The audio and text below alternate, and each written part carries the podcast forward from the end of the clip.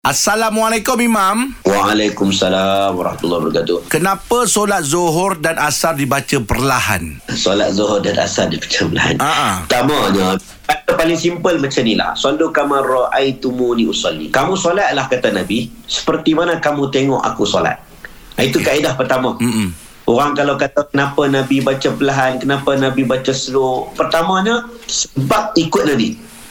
Nabi pelan-pelan, Nabi slow-slow. Mm-mm. Itu kaedah asal bagi semayang. Dia panggil ittiba'an Nabi, ittiba'an Rasul. Mm. Mengikut sebiji Nabi. Sebab itu dalam bab ibadat. Ibadat kita tak boleh nak mereka-reka, kena ikut Nabi.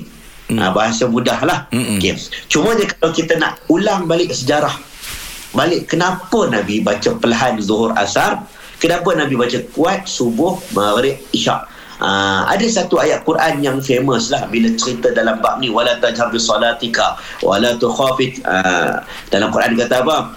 Janganlah kamu meninggikan suara kamu dan jangan kamu rendahkan suara kamu. Hmm. jadi daripada ayat ni ulama buat kesimpulan adalah disebabkan zaman Nabi waktu Nabi duduk Mekah dulu bila waktu zuhur dengan asar kan Nabi dalam keadaan dikepung Nabi dalam keadaan diseksa. Bila semayang tu dekat rumah baca kuat-kuat orang-orang kafir akan hina Al-Quran Ah.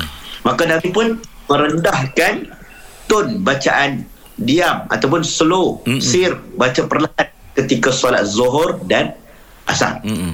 Ha, tetapi waktu malam kena ingat orang kafir pada waktu malam mungkin waktu maghrib mereka sedang makan waktu isyak tu mereka sedang sibuk duduk kat rumah dan tidur Hmm. subuh subuh lagi jadi maka ulama mengatakan hikmahnya maka Nabi baca kuat pada tiga waktu itu Mm-mm. dan Nabi baca slow pada zuhur dan asar. Ha, tapi orang tanya habis semayang Jumaat boleh pula.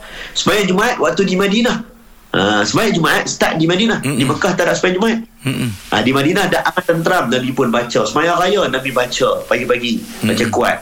Jadi kita faham ada sebab Nabi kuat, ada sebab Nabi slow. Cumanya kalau orang tanya kenapa kita perlahan dan kenapa kita slow, kita kata apa Nabi buat, kami ikut dia. Allah Allah.